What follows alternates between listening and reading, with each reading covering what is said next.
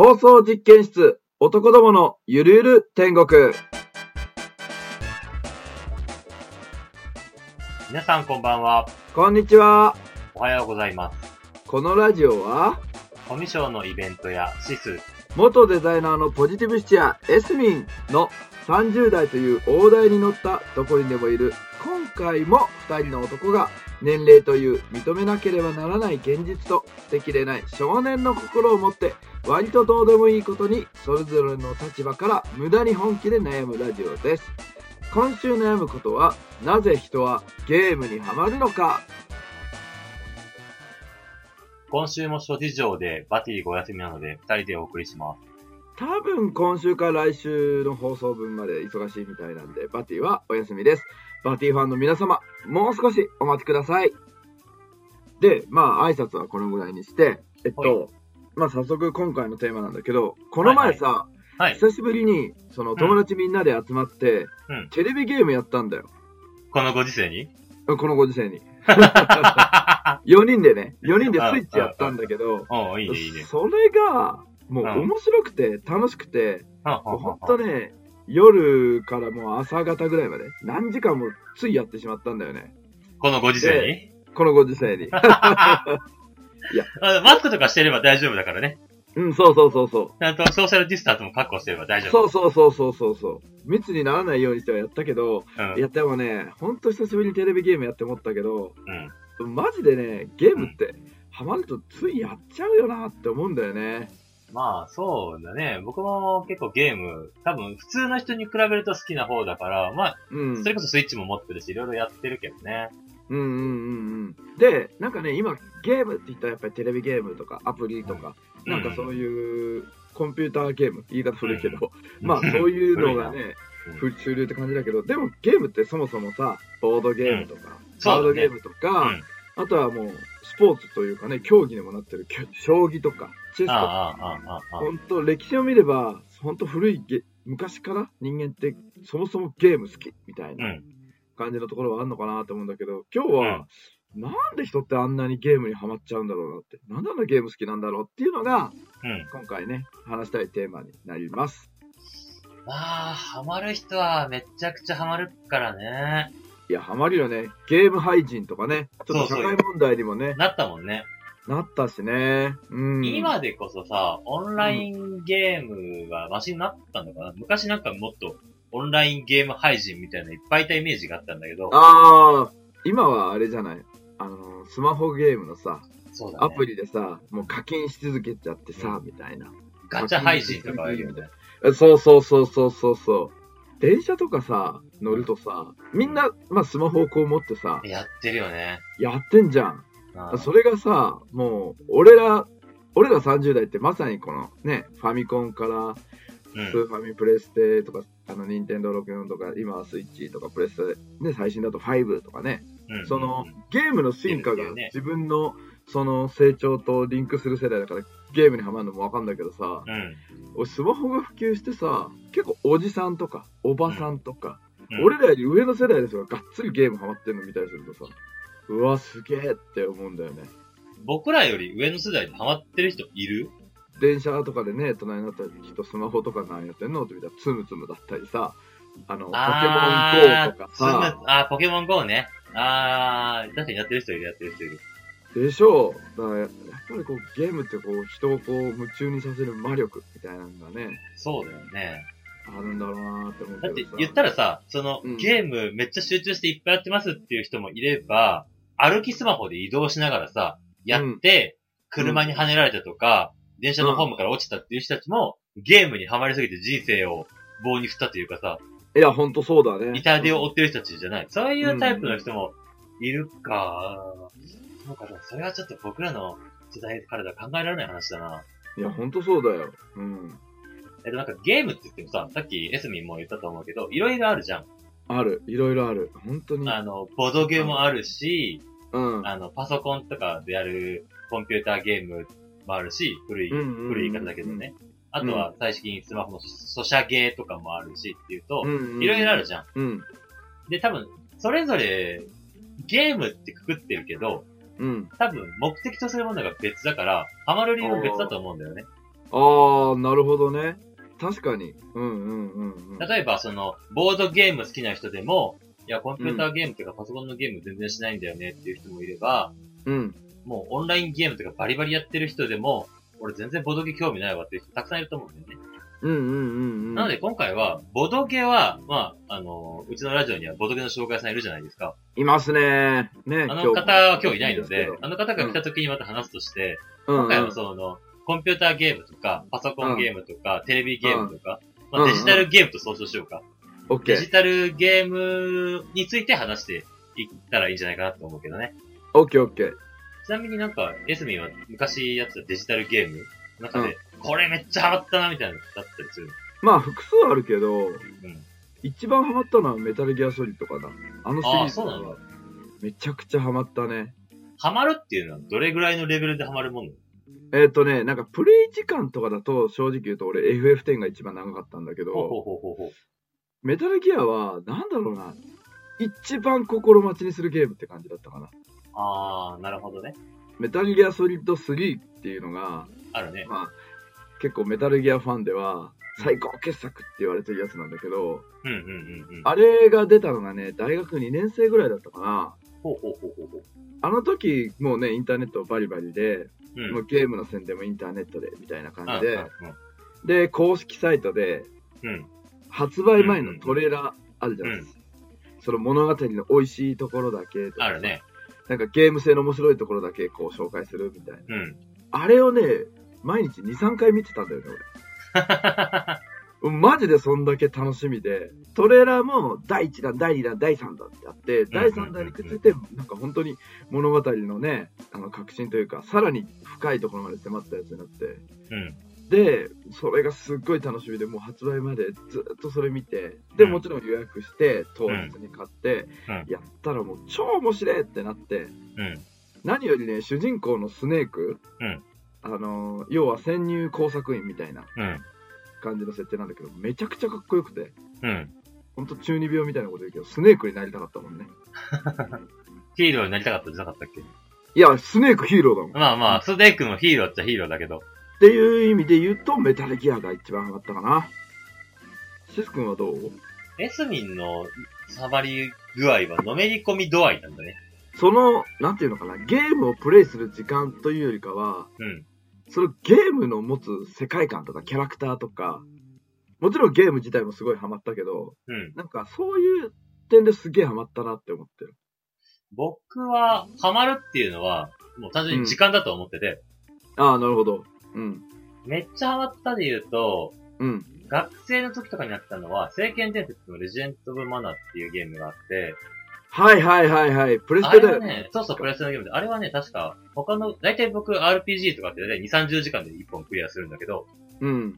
あれは2週とか3週して70時間とか80時間ぐらいはやったのは、数字として覚えてるけど、おー。人生で一番やったゲームで言うと、多分マイクラが一番長いと思う。出たマインクラフトマインクラフトは多分、僕多分2、300時間はやってるんじゃないかなと思うけどね。あれさ、結構出たの前じゃん、あれ。そうだね。で、俺さ、あの、いとこがいてさ、いとこがさ、もう結婚して子ど、お子さんいらっしゃるんだけどさ、うん。小学校高学年で今高校生だけどね、うん。今だにマイクラやってるもんね。あー、そうなんだ。何がそんな面白いのと。なんか なんか俺最初マイクラ見た時さ、なんだこのレトロゲーっていう印象だったのね。あー、まあ気持ちわかる。ドット絵だしね。そう、立体ドット絵みたいな感じでう。ん。うん、で、なんかこいつが敵だっていうゾンビもなんか四角いので、なんだこの段ボールみたいなやつって。うん、うん、うん。何がおもろいねんって思ったけど、でもあれね、なんか自分でこう世界作っていって、そうそうそうそう自由に動いてそうそうそうそうそう。っていうので、あ、中毒性あるんだなーっていう。あれはね、そうそう、うんマイクラはね、あのーうん特にプレイ時間って出ないんだけど、うん一。時期多分1日5、6時間とかを多分半年くらいやったりしながら、結構な時間になるんじゃないかな。すげえな。で1日5、6時間の半年って結構やべえな。多分それをやってたんじゃないかな。ちょうどその時仕事、なんだろうな、辞めてたわけじゃないけど、うん。なんか自宅で仕事できるような感じだったから、うん。仕事半分、ゲーム半分みたいな感じでずっとやってたから、それで、あとはね、オンラインゲームも昔やってて、あ、昔そうなんだ。前に一回話したかも。もしれないけど、ラグナロクオンラインっていうオンライン、MMO、オンライン RPG があって、あれもね、多分腐るほどだって言っても、あれがもしかしたら人生で言うと一番長かったゲームかもしれない。えー、下手したら1000時間とか2000時間やってたんじゃないかな。あれ結構なんかあれじゃない？なんかそういうネットワークのね、ゲーム。うん。あ、そうそう。だから、その、単純に、あの、敵を倒したりとかじゃなくて、友達とだべってるだけの時間とかも含めてだけどね。あー、なるほど。なんかそういうチャット機能を使ってもう本当今でいう LINE みたいな。なんかそういうあ、こともそうそうそうそう。そう。やってたってことか。ゲーム内でチャットできるんだけど、もう正直ね、うんほとんどね、あの、RPG 要素は全くなくて、レベル上げて敵倒しに対すること仮って言うんだけど、うん。狩猟の仮ね。なんだけど、うんそれ、はもうほぼせずに、うん。もう朝から晩まで、違うなうん、逆だな。晩から朝まで、ダメだよ。ずーっと徹夜で、みんなでトークし、喋ってて、みたいな感じで、眠かってから外寝るわ、っていう感じのことをやってたりしてたから、あれは長かったかもしれないから、えーあれは多分人生で一番ハマってるかもしれないね。あ、そうなんだ。うん。すごいね。ああ、そういう楽しみ方もあるんだね。うん。っていう点では、まあ、ハマっているってハマったのかな。ああ。なんとも言えない。なんかそういうネットワークゲームあるじゃん。FF とかもさ、FF11 はさ、うん。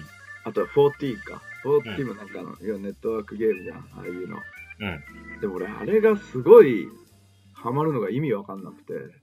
なんで？ネットゲーにってこと？なんでゲーム内でこうやってなんか知らねえ人とこうやってぺちゃくちゃ喋りながらやんなきゃいけないんだよ。めんどくさそうっていうのがあって。それで言うとね、僕はなんで人がゲームにハマるのかっていうところで言うと、うんうん。まあこのデジタルゲームにうん集中すると、うん多分、あれは現実逃避だな、なんだよなって思うんだよね。ああの、普段会社とかで生活してるこのシスっていう人間じゃなくて、ー。うんあ。の、ゲームの世界で敵を倒したりするシスっていうキャラクターになりたくて、ああ、なるほど。うんうんうん。で、も RPG とかのゲームって、うん。基本 NPC に話しかけてもさ、同じことしか言わないじゃん、基本的には。うん、確かにね。うん。それがオンラインゲームだったら、誰かが、こう、話しかけたりしてくれるとさ、うん。言ったらまあ、同じ人間がやってるわけだからさ、ああ。なんかその世界によりいるような感じがするよ。没入感がより現実に近いのか。没入感というか、仮想現実みたいな感じで。まあそうだよね、仮想現実だよね、言ったらね。本当のその、なんだろうな、ハマってる人ってそこが自分の居場所というか、そうそうそうそうそう。そこにいる自分が本当に自分みたいな。うんうんうん。なんかね、それまでのゲームもさ、RPG とかね、アクションゲームとか、やっぱりこう自分で操作するから、こいつは自分だみたいな、うん風に思えるけど、でも、そいつの物語っていうのはゲーム内でもう決まっていて、うん。FF だったらね、なんかこう、うんクリスタルを守って、ボスを倒す光の戦士が自分だとかさ、うんまああらかじめ決まってるけど、なんかネットワークゲームっていうのは、そうじゃないもんね。アバターをなんか今だとね、自分にすげえそっくりに作ったりとかさ、り自分の理想の姿にこう自分で自由に作れるしさ。そうだねあ。ーだから、、そう考えるとこっちの現実世界では僕はメガネをかけたおっさんシスだけど、うんうん、そのゲームの世界では、あの、大金を語り戦う、めっちゃイケメンの剣士だったりするわけさ。うんうんうん。そしたら、こっちの現実の方がやっぱり嫌だよね。うんうんうんうん。あとね、よくあったのが、その、ラグナラコンラインっていうゲームは、一応首都っていう設、首都とか国の設定なんだけど、うん。首都プロンテラっていう街があって、うん。その街の出たところの下の方に大きいなんか岩が置いてあって、ほうほその岩の周りに人がいいつも集まってるのね。う。うん。岩場って呼ばれてたんだけど、うんうん。そこをなんかこうみんな根城にして集まってて、なんか秘密基地みたいな感じ？うんうん。自分たちの居場所みたいな感じで話したりしてる。それなんか秘密基地的な感じがしたのも良かったのかもしれないね。ああ、なるほどね。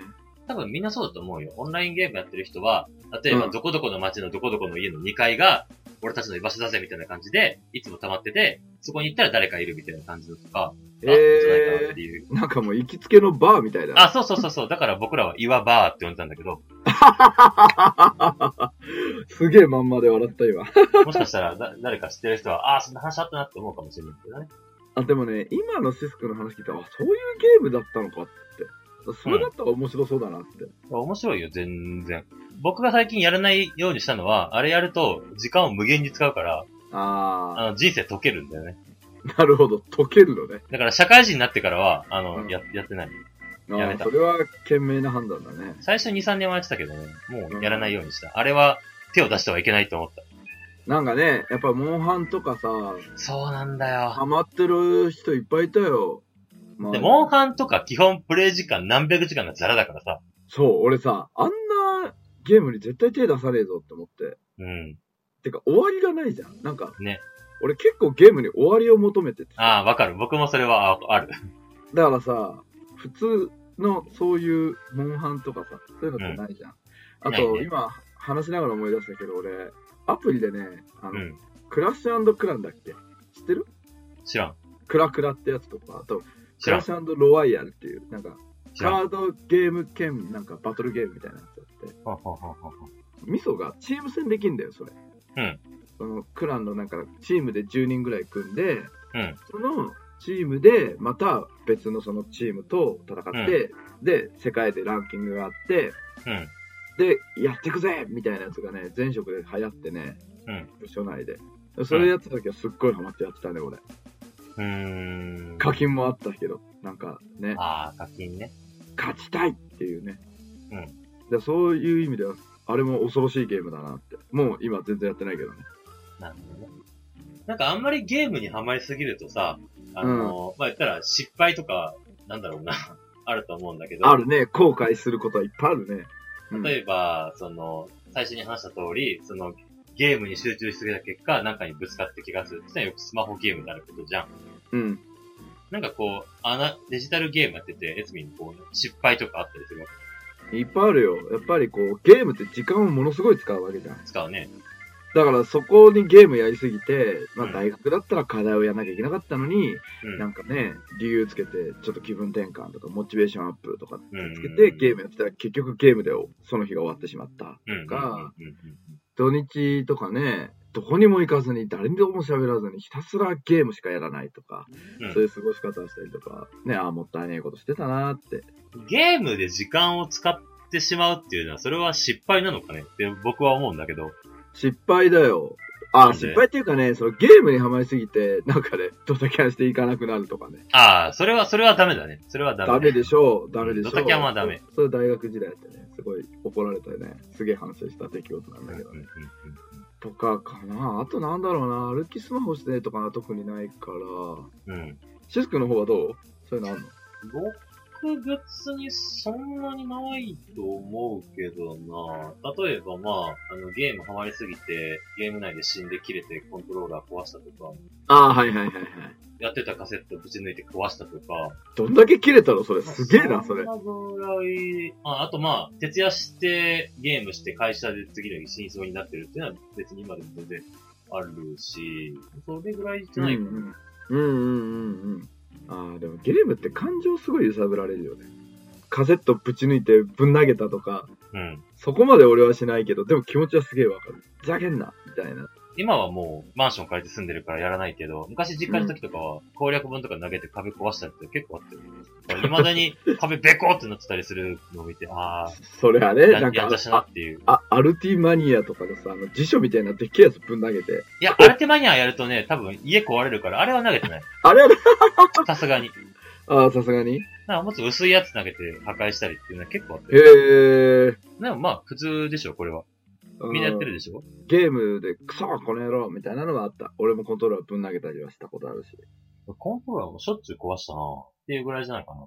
今はさ、もうスマホゲーとかマジ親切だなって思うけどさ、うん。勝手にセーブしてくれたりさ、どこでもセーブできたりとかだけどさ、昔のゲームって本当にその記録できるポイントが少なかったりさ、うんロックマンだったらもうパスワード入力して、うん。パスワードメモしとかないと、次ボスを倒したある程度の段階から進められないとかさ、結構今で考えると不親切だなって。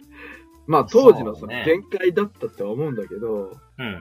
あれはね、やっぱり俺のこのやってきた時間が無駄になったクソみたいな。ふざけんなって。なるよね。なんだろうな、ゲームにハマってて怒るって、なん、なんで怒るんだろうね。俺は、まあ、性格もあるかもしれないけどね、やり直しが嫌いなんだよね。あー、なるほどね。せっかくここまでやったのに、またやんなきゃいけねえのかよみたいな。それは、レベル上げはまた違うんだよ。レベル上げはこうコツコツやっていく、こう、うん。うん。そういう楽しみだから、そういうのはいいんだけど、激ムズダンジョンとか、激強ボスとかと戦ってて、うん勝てそうだったのにダメだったってなった時に、クソーって なるね。あれだな、それ結構僕違う要素で起こるから、あ、本当に。僕は同じこと、やってきたことが全部無駄になるのもまあ嫌だけど、うん。続きが気になるのに、うん。ボスが倒せなくて見れなくてっていうことでやり直しさせられたりするのがすごいイラつくのね。ストーリー進めてんのに、このボスのせいが、そうそうそう。このボスが強すぎて進めらんねえ、マジイラつくってこと？ってなると、お結構切れるタイプみたいで、どうも。あへえ。だから、あれかもね、その人によって自分が人生においてどういうことで失敗するのかっていうことが、ゲームをするとわかるかもしれないね。確かに。人間性出るよね。だから僕とかは、お預けを食らうと多分切れるんだろうなっていう感じがするね。なるほど。休みは何度も同じことさせられると切れるみたいなさ。うん切れる。前にカードのさ、ID とパスワードがちゃんと正しくなくて何度もやり直しさせられるのがマジイラつくみたいなこと言ってたああ、言ってたね、前書いてね。ああいう感じかな、感覚的に。マジでクソってなる、あの時は。そうだね。そういう単純作業を繰り返させられると、切れるっていうところで言うと、休みちょっと今後人生気をつけた方がいいよってなるかもしれない。切れるっていうかね、単純作業も嫌いなんだろうね。あ単純作業好きな人そんなにいないと思うけどね。いや、でもさ、なんかね、職場にいるんだけどさ、パートさんで、うん。ロープレとかさ、うん。やったら、絶対アイテム全コンプリートして、レベルマックスにして、うん。ドーピングアイテム使ってステータスマックスにして、もちろん隠し星も全部全てをこう、あの、絞り尽くしてやらないと気が済まないって人がいて、もうね、失礼な言い方をすると、変態だなと。うん。この人はもう変態だ、でもすげえっていう人がいて。でその人と話した時に、なんでそこまでやんの？ストーリーとかね、隠しキャラとか全部出したら、それで満足できないんですか？って聞いたら、うんいや、なんか満足とかっていうと、私はアイテムがなんか全部揃ってるとか、うん。数値がマックスとか、それが見たいんだ。それが見たいがためにやるんだっていうふうに言ってて、すげえって思って。あ、いるよね。昔あったメダカボックスっていうジャンプの漫画で、主人公の黒髪メダカっていうやつのお兄ちゃんに描かれるんだけど、あの人が性格として、うん。レベル99萌えっていう、何でもマッククスにしたいみたいな性性癖があって、へー、はいはいはい、はい。それと近い感じはするかもしれないね。いや、まさにそれだね。そのね、努力と根気が、マジですげえなと思って。ああ、まあそういう意味では僕も結構それ好きだな。結構空いてる欄を埋めたいとかっていうのはあるな。あと、ゲームプレイってさ、うん。人それぞれでさ、うん。本当ニコニコ動画とか、全盛期の時、俺、やり込み動画ばっか見てたのね。うんうんうんうんうん。FF5 とか、うんロマサガとか、低レベルクリアとかさ、最低限のやつとか、なんかすげえ縛りまくって、あれ、あの技使わない、あの魔法使わない、あのキャラ使わないとか、うんっていうのを見て、んマジすげえな、この人らって。そんな攻略あんのかみたいなのもあって、うんでなんか、ゲームのプレイスタイルも本当人それぞれだなって。時間をとにかく早くクリアするっていう人もいれば、美しくクリアするっていう人もいるし、アイテム全コンピュートするぜっていう人もいるし、なんだろうな、人生の縮図みたいな感じがするかもしれないな、ちょっと思ったんだよね。ああ、確かに。なんか生き方が現れるよね。生き方現れるね。うん。なんかもう行き当たりばったりで、うん。とにかくもう早く進みてえから、うん。とりあえず突っ込んでいって、うん失敗したら、なんかね、レベル上げたり、こううん対策練ってやるっていうのが俺のスタイルうん。でもあるし、でももう一つ俺はあって、もう完全攻略本みたいなのがね、ゲームが発売されてしばらく経ってから出てるっていううん。パターンの場合は、絶対俺はもうネタバレだろうが何だろうが関係ねえ。完全攻略本を買って、で、それを見て、こう、アイテムとか、俺が欲しいと思ったキャラクターとか、うん。そういうのを取りっぱぐれがないように、一回でね、一回のプレイでないようにやるっていうスタイルだったなーって今話してて思い出した。シェフ君攻略本はどう？がっつり見てた？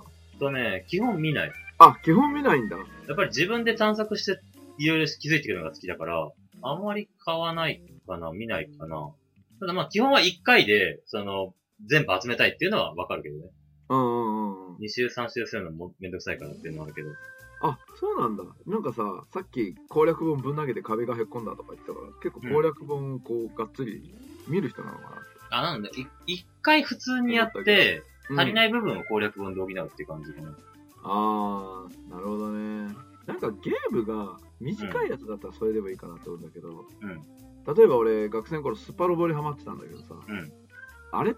やったことあるスパロボって？ある、ある、ある。あれさ、一回の戦ってクソ長いじゃん。長い。しかもさ、なんか熟練度っていうのであってさ、ある、ある、ある。何ターン以内にクリアして熟練度ポイントを、うん。とか、集めていかないと、アムロの隠し機体は手に入りません。うん。そんなんこれ来ないと無理やんけ。僕はあの手のゲームはね、相性は良くなくて、ああ。味方キャラクター誰も殺したくないんだよね、基本的に。ほうほうほうほう。だから、ずっとセーブリセットで死なない確率をリセマラしちゃうのね。リセットマラソン。ああ、そうなんだ。うんうんうんだから、1時間とか2時間とか平気で1ステージかかっちゃうから、めちゃめちゃ時間かかるの。かだからかるね。、あんまりやらないようにしてる。へえ。それは何？死なせたくないってどういうこと？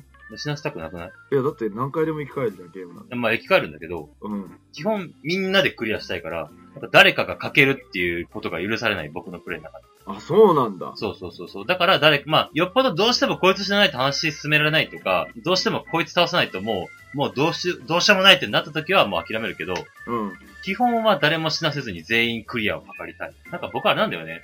さっきのレベル99萌えじゃないけど、うん平、平等萌えなんだよね。おー。何でも全部均等に同じにしないと気が済まなくて。え、それは何？何でもっていうのは何？例えばこう、装備とか。そうそうそうそうそう。へえ。誰かが最強装備持ってるとか気になくて、誰かが最強装備って全員持たしたいし、ああ、そうなんだ。ゲームシステム上1個しか手に入らないったら嫌だけど、うん。基本はなんかこう、全部揃えたいね。頑張って揃えられるんだったら時間かけて揃えたりです。ああ、そこもまたスタイル違うね。俺好きなキャラクター徹底的に使い倒すみたいなああ、まあまあ、それもあるけど。ところわかるけど。あるね。うんだから、僕の中では、RPG とかでも、全キャラクター同じレベルで育てたいのね。へえ、同じレベルで育てたいし、なんだったらレベル上がるタイミングも全部同じにしたいわけ。難しくないそれ。こいつだけ上がって、こいつ、なんか、控えにいたから上がらないみたいなのが結構嫌で。あるよね。あるよね。全然ある全然あるやつしてて、次戻ってきたらレベルが20ぐらい差ありました。うん。そういう時は調、可能な限りで調整するけど、もうダメな場合は、そいつもう絶対使わないとか。へえ。とかっていう、多分、プレイスタイルもあるから、その、僕の理論だと、RPG をやらせると、その人の人生設計っていうか、性格っていうのが多分前面に出ると思う。ああ、面白いね。なんか、昔の人の言葉を変えると、釣りをするとその人がわかるみたいな。あ、そんな言葉あんの？あるあるある。釣りってさ、釣りもやっぱり一種の戦略ゲームみたいなところがあってさ、その、ね、ルアーフィッシングだったら、うん。どういうルアーを投げるのかっていう、うんその戦略もあるし、あとうん場所、うん。その釣り堀とかね、海とかどこでもいいけど、どこのポイントで釣るのかとうん。か、うん。うん。じゃあ釣れない場合は、ひたすら最初に決めたそのポイントで粘り続けるのか、うん。釣れねえと思ったらすぐあっち行ったりこっち行ったりするのかとか、なんかね、すげえそれで人の隣がわかるみたいな。あー、なるほどね。うん。それはゲームに通ずる部分があるかもしれないね。そうだね。釣りも一種のゲームだもんな。うん。そうだね。言ったらまあ、釣りも遊遊戯といえばゲームではあったりするけどね。ゴルフもね、そうだしね。まあ、そういった意味では、この人がどういう人かっていうのを判別する上では、ちょっとゲームやらしてみてどういう反応をするかっていうのがあったりすると思うね。うん。なんかボドゲとかでもさ、うん。この人はどういうプレイをするかで人となり見えたりするじゃん。ああ、あるね。そういうコミュニケーションツールとして使ったりする部分もあったりするからさ、うん。ゲームで、ボドゲとかで言うとね。うんうんうんうん。なんかそういうのを、その人の人となりを判断する上で参考にしてみてはいかがでしょうか？多分この後、我々の年齢とかは結婚する人が多いだろうから、うん。この人にやらせてみてどういう人生設計を組むかっていう判別材料になるかもしれないね。そうだね。人生設計もそうだし、性格分析もそうだよね。負けず嫌いなのか。イライラした時にどう反応するのかみたいなところもね。うんうんうんうんうんうん。なんかそういうさ、その、その人の性格が全部わかるようなゲーム作ってほしいよね。ああ、そその人の人となりが丸裸になるようなゲーム。そうそうそうそう。ちょいちょいイライラするポイントもあれば、ちょいちょいこれ何したらいいのっていう部分もあるみたいな感じの、うん。なんかゲームを作っていただければ、それをやれば、あの、結婚相手が全てわかるみたいなのがあったら面白いなと思うけど。結婚相手もそうだし、なんかね、会社とかなんかチームでね、なんかやるのに、この他者理解っていうのがすごい重要なことだと思う。ああ、そうだね。それをこうゲームでこうね、楽しみながら、あの、身につけられたり、ね、相手のことを知れたりしたらすっげえ面白いなって思った今。そうだね。まあ、実際会社とかでなんかそういうゲームを使って、性格分析とかしてる会社とかもあったりするし、あるね。最近そういう研修もあったりするから、うん、うん。そういった意味でもゲームはいろんなところに活用されてるね。あとゲームって言ったら、その、段階的に人にこう何かを習得させるっていうのがすっげえ練られてるなって思ってて。うん。例えばね、ロックマンとかだったら、最初のステージって、もう子供頃は何も考えずに、アホみたいに、うんうわ、超弱え、簡単、みたいな感じなんだけど、あれって段階的に、この、その先に必要なアクションを覚えさせるための障害とか、敵とか出てくるような設計になってるっていうのを、うん。そのゲームを研究して、なんか喋る YouTube 動画で見たんだけど、うんそういう観点で見てもゲームって面白いなって思うんだよね。うんだからハマっちゃうんだろうなって思う。ほどほどな、その成功体験みたいなのが、うん。定期的にこう、与えられるように設計されてるから、うん。その成功体験がさらに、うおーっと、こういうことできるようになったぞと、じゃうんあ次もっとこういう風にしようみたいな感じでこううんハマっていくんだろうなって。ああ、なるほどね。なんかゲームって、あれだね、なんかこう、ゲームにハマるのって、うんいろんな人生の要素を圧縮してるから、なんか奥深くて面白いのかもしれないね。あー、なるほどね。人生の縮図。そう。なんだけど、僕とかの人生で思い通りにいかない部分が、うん。そっちの世界では思い通りに行くっていう点では、縮図であり現実逃避っていう点では、うん。ハマってしまう要素なんだろうなっていうちょっと気がしたかな。うんうんうんうん。だからゲームってね、本当に毒にもなるし、薬にもなるなって感じだね。そういう意味だと。うん。さあ、そんなところで、はい。今週はそろそろ締めようかと思いますけれども、いやね、なかなかゲームから深い話に進んでったなっていう。個人的にはね。そうだね。なんか他に話したいこととかありますか？うん、そうだね。あとはね、やっぱりゲームといえばバティさんですからね。ね。あとはまたバティさんを交えてこういった話をしたらすごい面白いんじゃないかなと。ボードゲームの魅力とかを話してもらってもいいかもしれないね。そうそうそうそうそうそう。はい。そんなところで、放送実験室は毎週金曜19時更新です。